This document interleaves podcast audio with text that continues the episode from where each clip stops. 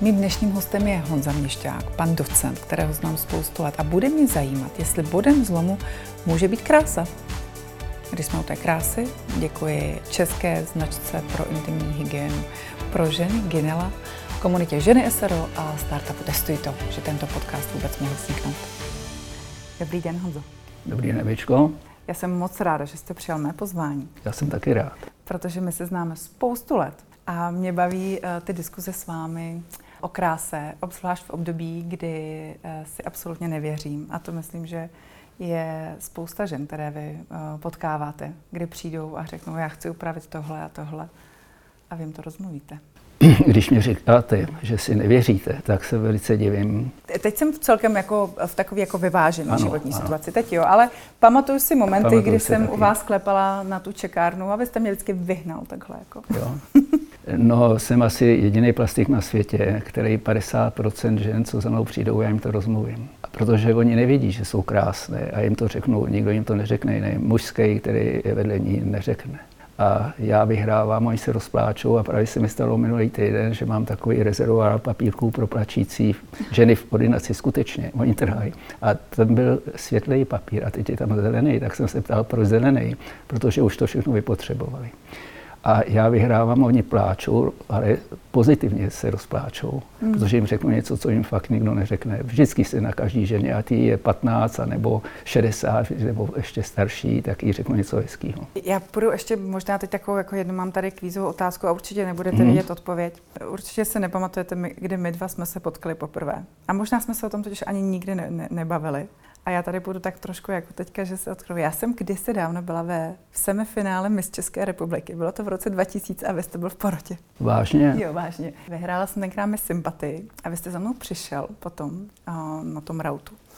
A pošeptal jste mi, že bych měla zapracovat uh, na svém pozadí. To se vám jo, řekl jo, jo, jako jo. na zadečku? No ano, ano, takhle jste to řekl, přesně. Tak to jsem už asi trošku dospělejší, protože bych to neřekl nikdy. Ne. Ne. Ale... A tak ta, já to vnímám, tak, že soutěž krásy, mm-hmm. obzvlášť tenkrát, měla jako, jak to říct, určitá... Byly v plavkách nebo no, něčem a tam je ta misoveta. Mm. Je pravdou, že ovlivňuji porotu velice často, nebo ovlivňoval jsem eh, mis sympatie. Je zajímavý, že nepochopím, když třeba někoho tam vůbec nechtějí dát, tak se s nima přijde tam od Začenský, Tatiana Kochařová, mnoho dalších, samozřejmě Miloš, že jasně má jít mezi posledních osm. A nikdo, až přišel někdo tenkrát z magistrátu, to byl 22. člen poroty, a ten souhlasil se mnou. Představte si to, že ona vyhrála všechno, co se dalo, my sympatie od diváků, v televizi, všechno. Takže nevím, kde oni vnímají tu sympatii. Takže když jste vyhrála Miss Sympatie, tak to vás cí hodně, protože je to, pro mě je to důležitější než Miss Krásy. A jak se dneska díváte vůbec celkově jako na soutěže ženské krásy? Já od té doby, co to přestal točit Jirka Adamec, a s Milošem samozřejmě hmm. jsme velicí kamarádi, tak uh, už mě to ani neláká. Nebudu hovořit o tom, že dřív to byla skutečně na tvrdý souboje, hmm. soutěž. Tam jsme se hádali úplně dokrvavá a dneska je to trošku jiný asi, že se předem určí, kdo asi bude ten nejlepší. Hmm.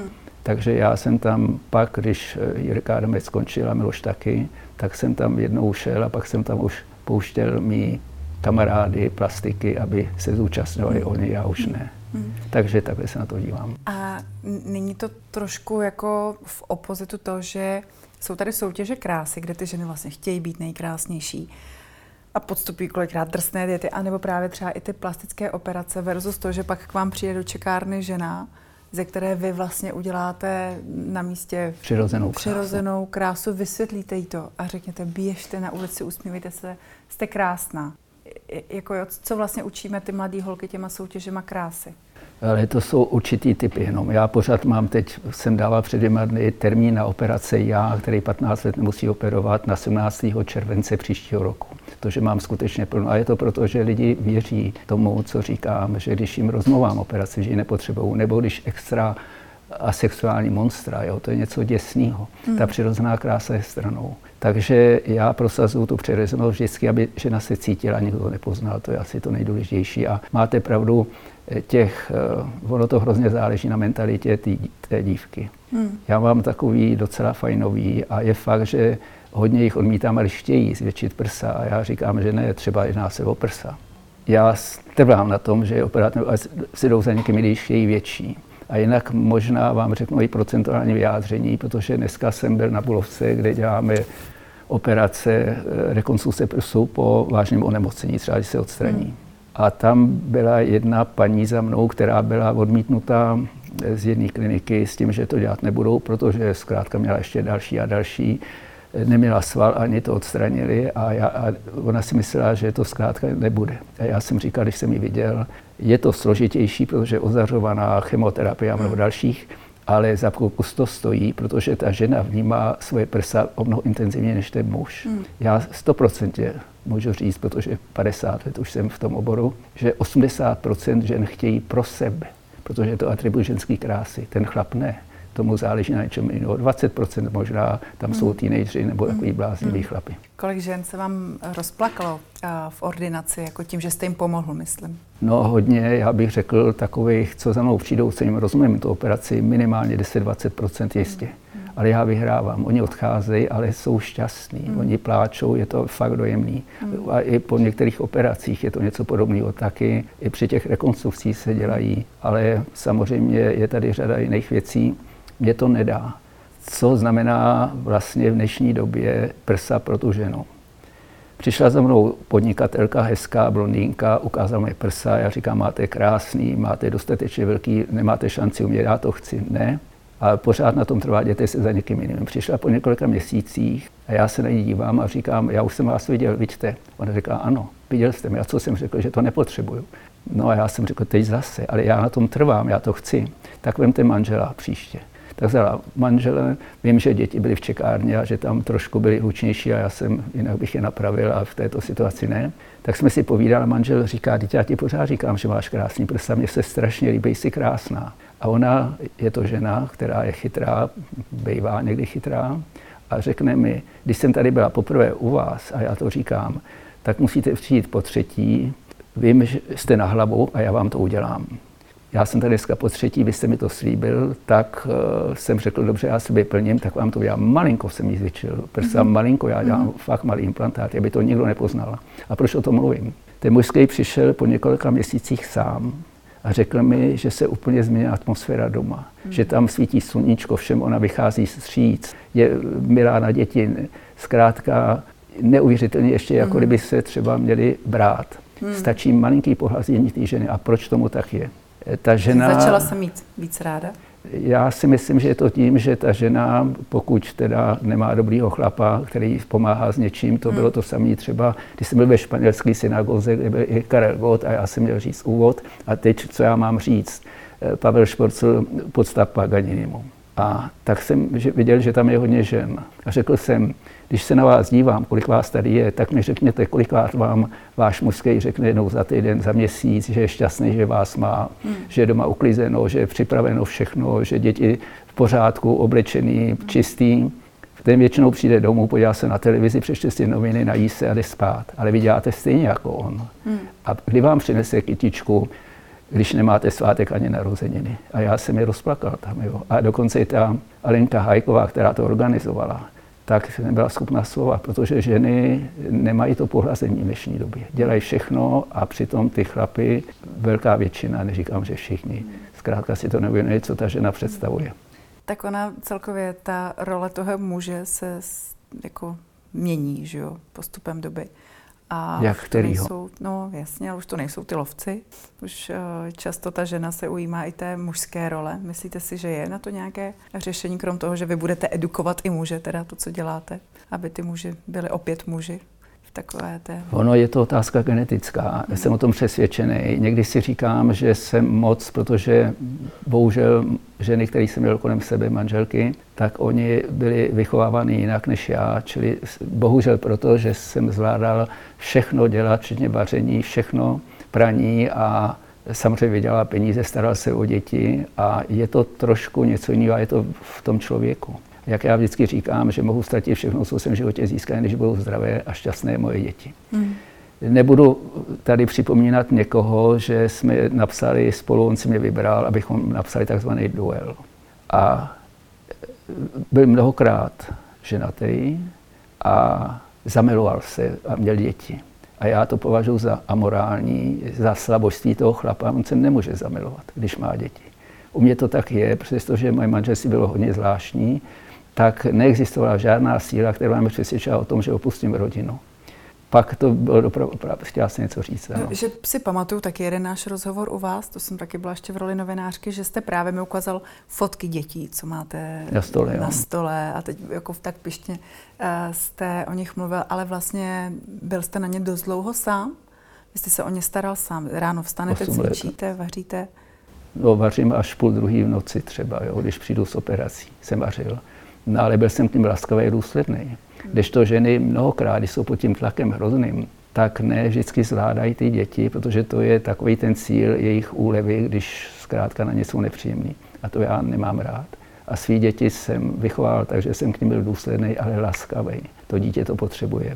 A já, protože dělám psychosomatiku a mnohokrát i psychoterapii, tak vím, kde, je, kde tlačí ta bota, když ta žena je zranitelnější najednou přede mnou, je něco, tak já se jí ptám, a skutečně se dostávám buď to k partnerství a já mám tu velkou výhodu, že ten, který mě v životě zklame, tak já, je to genetika ze strany maminky nebo tatínka, proto se chovají zvláštně, téměř vždycky, nebo je to výchova v dětství. Když je špatná, když jsou rodiče, se hádají, tak to dítě odnáší. A pak další je, že třeba to jsou osobnosti těch chlapy, když mluvím o mužích, jenže nezvládají svůj život, jsou to slaboši, kteří pak dělají trošku toho zla a já všechny omlouvám, i který mi zklamou. Já vlastně jsem šťastný člověk a nemám záž, závist, nenávist, jsem pozitivní a optimista a žiju si krásný život. Váš syn vás následoval, vy ho máte už poměrně dlouho v praxi. Jste na něj pišný? To nemůžu říct. Trošku tam je něco jiného, než bych si představoval. Samozřejmě je úžasný, ale oba dva byli vysokoškoláci s červenými diplomy, jak jsem se o ně 8 let staral. Ale dnešní doba je jiná. Já třeba eh, nemám Facebook, nemám Instagram, protože nepotřebuju se zviditelného ty mladí. Dneska jde jeden přes druhý, všude ukazují, jak jsou na dovolení do půl těla a tak a já trošku to nemám A to dělá rád. váš syn a vám to vadí? Eh, no, mě to vadí, ano, obecně, že to taky trošku dělá. A je fakt, že včera jsem byl v Bratislavě, přišel jsem pozdě v noci a tam mi řekla ta moje známá, že má velice krásný Instagram, že tohle to ukazuje, že to má velice hezký. Jenže to je doba, já nemám rád tu exibici moc. Rozumím na druhou stranu a i ve vašem oboru, ob, oboru vzniklo hodně konkurence. Tak svým způsobem vlastně, když jde s dobou, tak by se dalo říct, že i ST jako vaše uh, klinika jde s dobou. Myslíte díky Instagramu, jo? Mm-hmm. Ne, Těmi trendy, vůbec které prostě... No, taky proti tomu boju. Teď jsem napsal knihu, já už jsem teď odevzdávám tři knihy třeba do nakladatelství a zase jsem si další vymyslel, nebo napsal teď během týdne a to už bude poslední. Šeršela fam, víte, co to je? Šeršela fam, za vším hledej ženu. ženu. Mm-hmm. A já, když přináším o lékařské etice, tak to parafrázu tak úsměvně šeršela many pro plastický chirurgii dneska. Mm. Za vším mm. jsou peníze a mm. z toho já je zkouším. 50 let dělám jednak pedagog a vysokoškolského, jinak jsem učil 20, nebo zkoušel jsem 20 let atestaci. No a oni se změní a to, je, to mě vadí nejvíc, když mluvíte o tom, jestli někdo jde s trendem. Tomu rozumím. Na druhou stranu, já co vás znám, tak vy ráno, já nevím, v kolik, vy spíte čtyři hodiny denně, si dobře pamatuju. No, kdy, Stanete, kdybych... cvičíte a pak vlastně strašně moc pracujete. Jako jestli to vlastně není i... Nenormální. Ta, taky to znám, taky to občas mám, ale vydržím tak jako tři dny, jo. A ne v tom tempu, co vy. Ale že vlastně na úkor té práce jste si vlastně bral ten uh, čas pro ten svůj život a teďka, jestli se na to nedíváte tak, aha, teď všichni tady z toho dělají biznis a já jsem se snažil pomáhat a tu osvětu ode mě nikdo nepřijímá, že to jste jediný, kdo to dělá. Jestli jste zklamaný z toho, že vlastně jsem, to už proběhlo některé ty měsíce nebo roky předtím, když jsem poukázal na to, že není to otázka jenom biznisu, abychom dělali svoji dobrou práci. Samozřejmě někteří z nich operují na Bulovce kvůli těm rekonstrukcím. Mm. Jsem založil univerzitní kliniku tam právě pro tyto účely. Já se dokonce říkám, že fakt jsem nějaký divný, protože já spím hodinu. Hodinu spíte? Třeba spím hodinu a operuju 10 hodin. A já no. potom vůbec necítím únavu. Ale vůbec ne. Hmm a operu tak těch tři, teda promiňte, spím tak tři a půl hodiny, asi tři hodiny, kdy a půl hodiny Proto já brzo vstávám, hmm. ale ten program mám nabitý až do pozdního no. večera. Vy téměř nepijete vodu, vůbec nepijete kávu a málo jíte. Mm-hmm. To je to. Kde beru energii? O víkendu?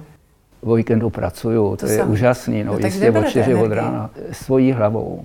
Já si nedobu představit, protože pomáhám lidem. Hmm. A e, nemám rád moc takový ty, co se modlí a pijou žalmy někde v kostelích a pak vyjdou ven a pomluvá jeden druhého. To já nemám rád. Já mám rád něco jiného. Co vás naposledy nejvíc zklamalo? Krom toho, co teď mi tady říkáte, takže jste fakt byl smutný. Jako jestli se dokážete třeba jako rozplakat. To ne. Ne. Ne. Jo, když třeba jdou na krev třeba při sportu, ne. Moje dcera, ta Tereska potvora vždycky, když ví, protože taky sportuje a teď jde před televizi a dívá se mi do obličeje, jestli třeba, ne, že bych plakal na hlas, ale dojímá mi to, protože vím, že jdou na krev a že bojují za něco a to se mi líbí. Ale jinak ne, ale dojímají mě ženy, kterým pomáhám jako ta dneska zase s tím prsem, když jsem mm. říkal, že sice to nemusí dopadnout dobře, ale za zkoušku to stojí, protože ji odmítli, tak ona začala slzet a mě to dojímá. Mm-hmm.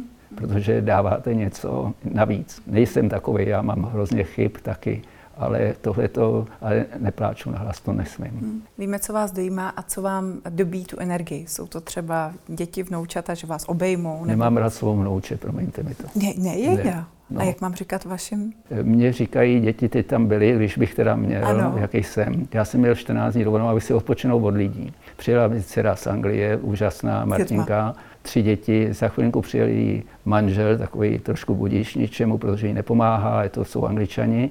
No a přivezl dva kamarády. Do toho tam byla Tereska, kterou jsem odvez, protože ta její maminka možná covid, měl jsem u sebe pak tam byl a ještě ta moje první manželka. A proč o tom mluvím?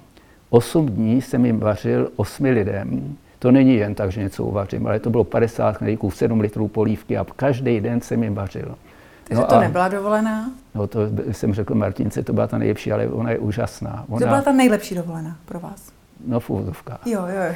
Ale je úžasná v tom, a to je právě to, co je důležité v životě pro každého, pro vás, pro každého že člověk se přes některé věci musí přenést, protože ten život se mu zkracuje. A já mám pořád dobrou mysl, když se mě někdo zeptá, jak se mám, já vždycky řeknu, úžasně se mám. Co bych někomu říkal, že to stojí, mm. nemůžu mm. mluvit před kamerou, jak bych chtěl. Ale já to tak cítím. Mm. A když někdo třeba žije stejně dlouho jako já, a přitom je skeptik, pesimista, všechno je špatný, ze závistí, nenávistí, záští, co on má za život. Já ho mám krásný, já tohle to v sobě nenosím. Mm. No a ještě zpátky to musím vědět. Jak vám teda říkají děti? Jo, promiňte. Takže ty, co přijeli, mě říkají Honzíku. Aha. A od Ondry mě říkají Didi. A ono to je proto, že jsem měl, já jsem si uvědomil, mě nevadí, když jednou mě to slovo je hrozný, dědečku budou říkat. Ale je pravdou, že to je kvůli tomu, že když se Tereska narodila, bylo to v mých 53 letech. A když jsem třeba s ní šel nakupovat a držel jsem ji takhle, tak jeden přihlouplý chlap, mm. skutečně bych mu něco provědět, což tady taky říct nemůžu, mě řekl, ty máš tak hodnýho dědečka. Jo. A potom si, a ona je dobrá, protože si hrála na Barandově, tam je takový náměstíčko a teď tam zase jeden takový říká, kde pak máš tatínka? Já jsem byl vedení. A ona chytrá očička, to by bylo asi 8-7 let, možná ukázala, kde bydlíme. Mm-hmm. No a potom do třetice všeho dobrýho přišla z Gimplu a prej si tam povídali o tom, o dědečkovi a tak. No a řekla mi, všechny holky říkali, že mají mladší dědečka než si ty. Takže až ona porodí, až bude mít děťátko, ne. Ale děti mě mají hodně rády, to byste nevěřila. To věřím. Ono je, ne.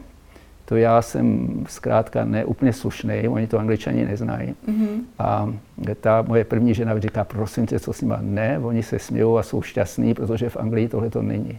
A já jim řeknu podobně jako na pacientky. Mm-hmm. Oni se mi nechtějí jim to ženátní slíknout, že mají prs. Mm-hmm.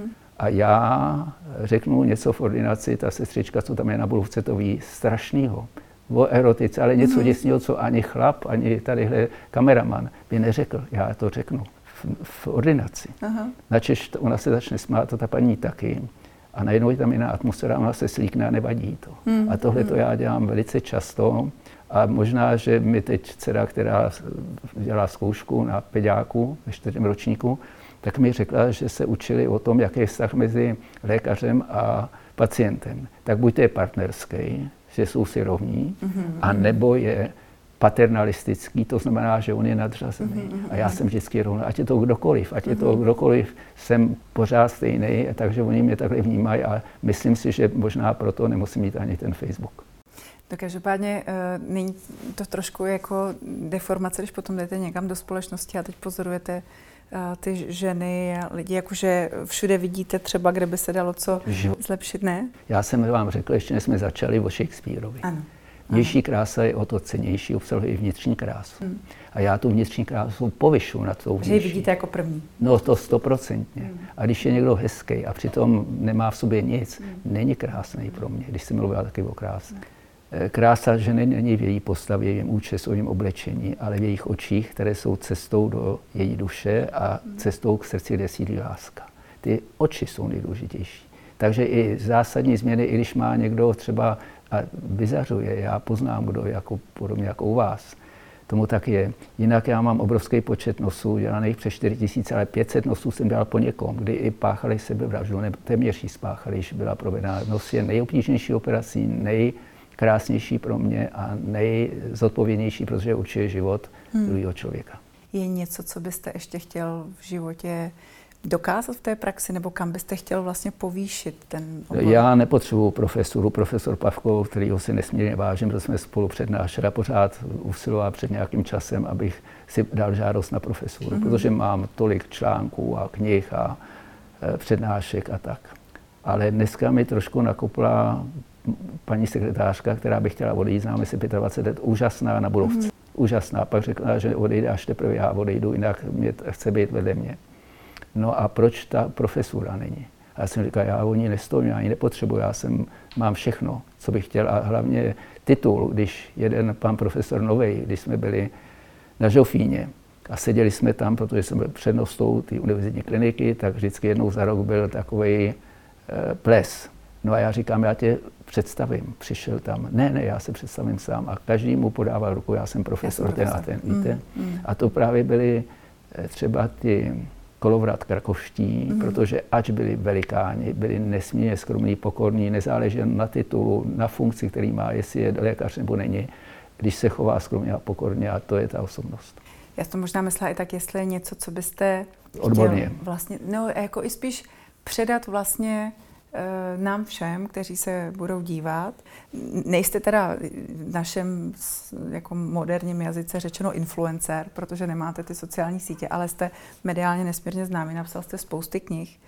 Tak eh, co byste si přál, aby tady zůstala jako taková ta jako myšlenka, jako ta Nezměníte to. Já jsem, protože bojuju s ženama, který mají poruchu osobnosti. A napsal jsem zase knihu o tom, je to fakt někdy obtížný. Nezměníte nezměníte člověka, víte, co to je konfabulace, neboli bájivé lhaní, neboli pseudologie a fantastika, že budete mít proti sobě člověka a bude vám říkat vše nesmysl. A je to bezvětšné zakrývání pravd s myšlenkami, který ten člověk věří. Nezměníte ho. Já jsem poznal hodně lidí, samozřejmě, když dělám svoji praxi a i v životě, to nezměníte. Takže když bych řekl, že bych si přál, aby třeba lidi byli v něčem moudřejší a dali na to, co je, oni to nevidějí pro mě smyslem života, já nemusím vydělat peníze. Všechny peníze, co i když operuju, tak je dávám. Mám asi 8 nebo 10 strávníků každý měsíc, teď jistě budu mít další maily na sebe. I neznámí lidi, kteří to potřebují a samozřejmě rodina je mm-hmm. zabezpečená, už jsem napsal i závěť. Akorát problém je, když jsem dával na ten červenec příštího roku, a to i když dávám na leden, únor, březen, duben, tak protože jinak to mám plný, tak na operace, tak vždycky říkám těm pacientům nebo pacientkám, aby si zavolali na recepci ráno, jestli ještě žiju. Jo. To je, ne, protože člověk neví, co bude zítra. Ale já mám pocit naplněnosti asi, co bych radil, protože když člověk je pozitivní a věří v dobro a rozdává dobro, tak je to asi to největší pro náš život, protože je šťastný pořád. A když je tady ta pozitivní mysl, což já mám, se zlomenou Češky, pozitivní, že se zahojím. Já se sám operuju, nebo si některé věci zašívám bez omrtvení. A jdete po třech dnech do práce? To jo, jsem šel jsem, no. no. Ale v oberlích, protože na to jsem se mohl. Já jsem dělal traumačku taky a říkal skřížené vazy, nebo postranní vazy, nebo je to meniskus. Já jsem se na to nemohl postavit. Pak mě vypunktovali na Bulovce 400 ml krve a to jsem měl střince, řekli, že mi dovezou. Já jsem tam byl ženili svého syna primátorka, mý velcí přátelé, Věruška Palkovská a Jirka Palkovský je plastik. A už ho důležitý mám být. A když ho ženili, tak tam mě chtěli. Tak jsem tam přijel, to je 450 km nebo kolik. No a to se mi stalo teda skutečně roztomilé, protože teď chtěli, abych já se do přední lavice k ním. A tam byl koberec prostředku, plno lidí, přišla pro mě nějaká paní, vyšel dopředu a já jsem zahál si nohu za ten koberec a nemohl jsem ji vytáhnout a šel jsem dopředu. Čili jsem padal, nebudu vám říkat, jaký slovo jsem tam křik, byl to evangelický kostel, to nemůžu říct tady, ale byl to, musí ho vysvětlit. znova, mhm. ale já jsem si říkal, že padnu na ty lavice, a protože jsem tu tramačku dělal, jsem věděl, že budu mít rozbitý obě, naštěstí jsem spadl na zem. Pak jsem se na to nemohl postavit, no a takže jsem si řekl, je to zvláštní, jak jsem si šel na bolovku na ortopedii a paní doktorka řekla, máte zlomenou celou češku a tak mi vypunktovali tu krev, no podle CT, tak jsem řekl, že jsem šťastný. Ona říká, proč já to taky nemůžu říct. Protože jsem si říkal, že jsem takový, nemůžu říct to slovo, že zkrátka nemůžu ani jít. To hmm. se mi nestává. No. Tak nevím, jestli zrovna tato historka... Uh, Zapadá do vašeho. Ne, ne, ne, to určitě ne. Ale kdybych se měla zeptat na nějakou životní situaci, životní rozhodnutí, nebo to, že jste zůstal s dětmi sám, co by třeba bylo ve vašem životě tím uh, bodem zlomu? Něco, co fakt vám jako otočilo myšlení, život? Víte, ono to přichází z genetiky. Hmm. Maminka byla na mě velice přísná. Tam je skutečně měchačku, ne dřík, ale tu placku mě zlomila. Byl jsem byl šílený, já jsem měl dvojky, trojky schování, nejvíc poznámek na škole. Mě vůbec, proto jsem byl učený jemný mechanik, mě nikam nevzali, ale hodilo se to k něčemu. A jak zlom byl, až jsme u toho. Zlom byl ten, že v 16 letech ve Fyzikální ústavu akademii věc jsem se učil na jemného mechanika. A maminka tam pracovala jako mzdová účetní. A za ní přišel takový mistr dílen, nějaký Karel Schaffner, který už nežije, a řekl jí, že nejsem vůbec takový, jak ona si myslí, protože myslím na holky sice reprezentuju Akademii větve volejbalu, tenkrát jsem byl bohem, to už jsem hrál za národák, ale tak a maminka byla smutná. A tam je neuvěřitelný zlom. Škoda, já jsem vám měl přinést svoji knížku Metamorfózy, protože tam je velice vkusně napsaný všechno to, jak jsem se změnil. Já jsem řekl, teď čem ukážu. Šest let jsem dělal černý řemeslo, dva roky jsem dělal večerně Gimpl, jedenáctitou střední školu a pak jsem se rozmýšlel, jestli půjdu eh, na eh, matfis, protože mě do dneška drží matika jako mhm. nejkrásnější obor a mnoho věcí, co jsem dosáhl, je právě kvůli tomu myšlení, ale já jsem dostal při přijímáčkách na Albertově z fyziky za jedna a z matematiky jsem dostal logaritmy a my jsme na té zkrácení, my pak ji zrušili dvouletý eh, Gimpl to byl pro pracující, tak jsem dostal logaritmy a my jsme brali za 14 dní až. Takže jsem šel na Mojnu, kde jsem na do Dukly Kolín, což byl přeborník republiky tenkrát. A pak jsem se rozmýšlel osud. Jo. Mm-hmm. Je to proto jsem tady s váma. A druhá, druhý osud byl ten, že když jsem teda tu, ten dvouletý vojenskou prezenční službu dodělal, tak jsem se rozmyslel mezi institutem tělesné výchovy a nebo medicínou. Medicín. A Insták měl pouze trenérství. To se to, tenkrát to bylo tak, že další mm-hmm. rok s předmětem a já jsem nechtěl, tak mm-hmm. tady s váma sedím. Takže jste šel na medicínu a pak asi přišel ještě nějaký další level, kdy jste se rozhodli jít eh, do oboru jako plastic. To už bylo během to už během studie? To už během studie, protože ve třetím ročníku tam byla železná lady, která nežije, paní docentka, každý se jí bál, ale tím, že mm. jsem byl sportovec, jsem nebyl úplně vždycky slušný. Já jsem přišel pozdě ve třetím ročníku na seminář a ona na mě spustila. Mm. A zase je to asi osud, protože ještě jezdila tramvaj po Václaváku, ty staré tramvaje a u muzea se zastavila. Zastavila se, protože tam utíkal hořící člověk a oni utíkali za ním další aby ho povali na zem. Hmm. No a takže to trvalo, on to byl palach. Hmm. No a já jsem přijel teda na tu a tak jsem řekl, že to je kvůli tomu, nevěděl jsem, že to byl zrovna palach, který pak ležel na popáleňách ty naší kliniky. Ale víte, všechno je to otázka osudu. Asi bych řekl, že nemějte, já těm ženám, co za mnou chodí a mají obavy, obavy, obavy, nemějte. Osud hmm. to stejně udělá. Já hmm. vůbec mě jedno, jestli budu žít zítra nebo pozítří. Zajistil jsem spousty kolem sebe ty, který mám rád a, a to je genetika zase. Jestliže je úzkost, já okamžitě poznám, maminka nebo tatínek jsou, jsou, byli úzkostní, vždycky hmm. jeden. A to hmm. se přenese, to se nedá hmm. změnit. A já jsem měl maminku, která teda byla hmm. ateistka, ale nikdy neřekla nic špatného proti někomu, na rozdíl od těch, co hmm. se modlejí. A tatínek byl hodně hodný taky. Mnoha ženám nebo lidem pomohlo v nějakém životním uh, zlomu, že kdybych měla navázat na ten začátek, takže určitě i ta krása, ke které vy pomáháte, i ta duševní, když si člověk uvědomí, tak mu taky Posiluju. vlastně měníte život. To byla ta paní po té uh, rakovině a mm. ta byla, a její maminka se dozvěděla nějakou cestou, že má jít ke mně, že já jí řeknu, mm. protože znám druhy, napsal jsem knihy o tom, těch rekonstrukcí, že si vyšetřím. Mm. A řekl jsem třeba, to jsem možná řekl na začátku, že třeba to nedopadne, ale je strašně důležitý, abych vám pomohl s vaší duší, protože ta, když bude dobrá duše, bude se léčit i tělo. Ještě měla mm. takový vážný onemocnění, pro který e, brala chemoterapie mnoho dalších. Já řeknu, třeba to nedopadne. Z mého hlediska si myslím, že vám to udělám. Řekl jsem, musí mě zubnout třeba 4 a 7 kg, abych ji tam mohl přetočit. A fakt, mm. tady rekonstrukce nepozná mm. ani plastik, když za mnou přišel, co tam děláš za jízdu, no to byla mm. rekonstruovaný prst třeba, mm. který je hezky, jsou různý způsoby. Mm. Takže tohle to je hmm. asi důležité. Já se ještě vrátím k vašim rodičům, protože mi tam se vrací to, co jste o nich, eh, jak jste krásně vyprávěl. Nebyla někdy situace, že jste třeba i rodičům vlastně vyčítal tu přísnost té maminky? Je to to, Maminka co... měla pravdu. Měla pravdu vždycky. No, protože, má pravdu. No, já, ne, protože se pamatuju, že jsem měl kalhotky jako dneska, krátký, nový, šedý.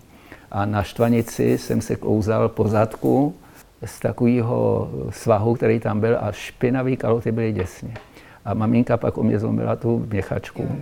A tam v těch metamorfózách v té knize o mě, takový co až do konce, protože jsem dostal mnoho různých ocení a mnoho dalších, tak jsem tam chtěl dát i svoji aby tam dali obča- moji žákovskou knihu. Tam byly hmm. poznámky a dvojky schování, dvojka s důdkou a nevím co. Bohužel žádná trojka, to si vybrali nějakou jinou. Ale poznámky tam byly a pamatuju se, že jsem tam měl jednu poznámku taky, že mi štval jeden kluk a já jsem byl sportovně zatný, tak jsem ho vzal ve druhém patře školy v Klimenský a jsem ho dal na parapet. A jestli mi bude teda nebude milej, řekl bych to jinak, takže ho pustím dolů. Jo. No. A? Hm? Nepustil, ne. ne. a, a, ne, to ne, ale že jsem byl takový sígr, jo, hrozný. Nejvíc poznámek někdo jich neměl tolik jako já. Hm. Nikdo. Takže litujete, že nebyla to trojka, že to by byla do sbírky ke všem těm oceněním a řádům ne, a knihám. Ne, to ne, to bylo, ne, to mě nevadí, jo. To je, ten kluk by měl být normální v něčem, mm. jo, jako mm. kluk. Dokonce byla u mě jedna paní docentka, která psala o ADHD. Mm. A ona říká, můžu vás tam dát? Protože já jsem byl mm-hmm ne ADHD. Akorát tenkrát se to Ano, prostě jsem byl. No. Prostě tak ať to tam dá, protože mm. nemějte starost, že třeba vám z toho něco z těch vašich dětí nevroste. Mm, mm. Já se tady vždycky mých hostů ptám, kde chtějí být za pět let, kde se vidí? Kde se, Honzo, vidíte? Každý, eh, Evičko, eh, já vůbec nemyslím na to. Já nemůžu nedělat. Jo, teď jsem dodělal knihu, respektive, jak jsem říkal, tři knihy, které vyjdou letos. A najednou jsem zjistil, že nemůžu být nečinný. Hmm.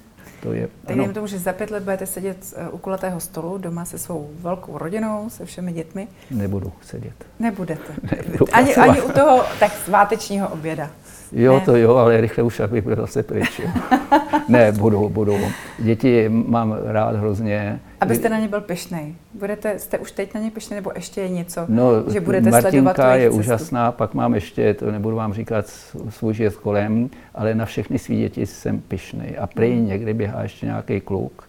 Taky, jo? no, to nevím, ale to nevím, to by bylo pátý dítě a hlavně prej má hnědý oči a celá rodina má modrý oči. No, jo, to mi bylo řečeno No, taky jsem to udělal pro do, dobrou věci. Asi. Jo, jo, vidíte. Takže třeba někde teďka ještě běhá no, další skrytý talent. Ale, no, to, no, to už by byl hodně dospělý. Ale eh, takhle já, můj život je ten, že pořád musím něco tvořit pro druhý. Mm-hmm. I to, že píšu, je to vlastně pro Eh, plastiky, aby si uvědomili třeba dnešní dobu. Přál byste se, aby uh, vaše další generace děti jeli taky v tomhle pracovním tempu jako vy celý život? No, Ondra trošku to má, jo? což je dobře má dobrý nápady, ale je to dítě. Mm-hmm. Takže některé ty nápady já musím, nebo chtěl bych korigovat, on si mhm. nenechá, mm-hmm. což se mi líbí strašně. Jedna taky věta podnikatelky, dneska je zvláštní doba. Zatímco dříve si mladí lidé vážili těch starších a čerpali o nich zkušenosti, vědomosti, dnes je to bohužel jiné. Mm. Starší lidé jsou na obtížně mladým, ruší jejich dobré skutky, které udělali, aby ukázali svoji akčnost a dělají nenapravitelné chyby. A vy je nezměníte. Byl jsem poučen k tomu, abych některé věci nechal, abych se tím netrápil, protože to stejně se nezmění. Hmm, hmm. Ale jinak děti, no Martinka ta studovala filozofickou fakultu, pak jiný, jiná ještě dělala konzervatoř a Tereska moje teda ta dělá peďák. A pak máte teda syna, kterého máte v praxi. Jo, to o něm jsem mluvil hned na začátku, ano, ten je, no. ale to nejší. A dáváte mu třeba někdy rady, jak se má chovat k ženám? Aby mezi námi běhal další uh, gentleman, jako jste vy, že přijdete. Ale on, možná, že je hodný, říkám možná, že je hodný, když ho znám. ne, on je hodný, on je hodný a obětavý, ale něco má v sobě možná z té druhé strany, ale jinak ho všichni milují, všichni hmm. ho mají rádi. Co je na něm fajn, že si dělá ze sebe legraci i se hmm. sestřičkama neuvěřitelně na sále, protože tam je normální pohoda, ale mm. úžasná, se smějem. Mm. Já někdy se tak směju, že mám až zamlžený brýle při operacích, protože aby člověk byl, aby žil nejenom prací, ale i takovým tím osvěžením. I v té mm. práci tam může být krásná, když máte dobrý společníky, dobrý lidi.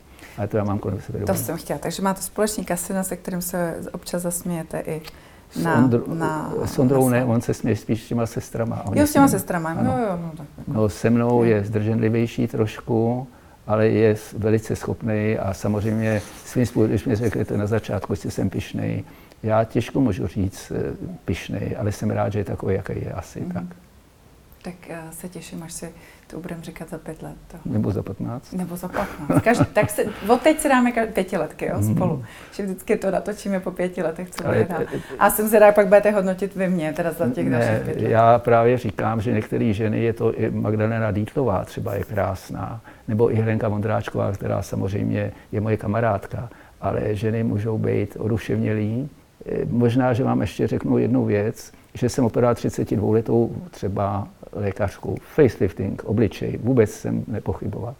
Eh, bylo úterý a byla poslední pacientka ve večer a on říká, že se bojí ke mně přijít. Já říkám, proč? No já jdu kvůli obličeji. A proč se bojíte kvůli tomu? No já jsem tady četla časopis, kde je rozhovor s vámi a přišla paní v 70 letech, že si nadělá k 70 na obličeji, tak jsem se na ní sáhnul a řekl jsem, máte úžasnou genetiku, přijďte za 10 let. A ona mi řekla, vy jste dobrý, já jsem tady byla v 60 a vy jste mi řekl, přijďte za 10 let. A já jsem to měl v kapse, v kapse napsaný. Takže e, mluvím o vás. Já vás znám před 15 lety ve Floře, to bylo? Ano, to, bude, no. to bylo velice hezký taky. Mm. A vy, se, vy jste krásná, takže i za 15 let možná, že už nebudu mít takový zrak, ale... ne. Možná o to líp. ne, jste krásná. Je. Evičko, děkuju. Honzo, pane docente, ne, musím nechci. to říct, protože uh, si vás moc vážím. Děkuji, že jste přišel. Je to a, ano.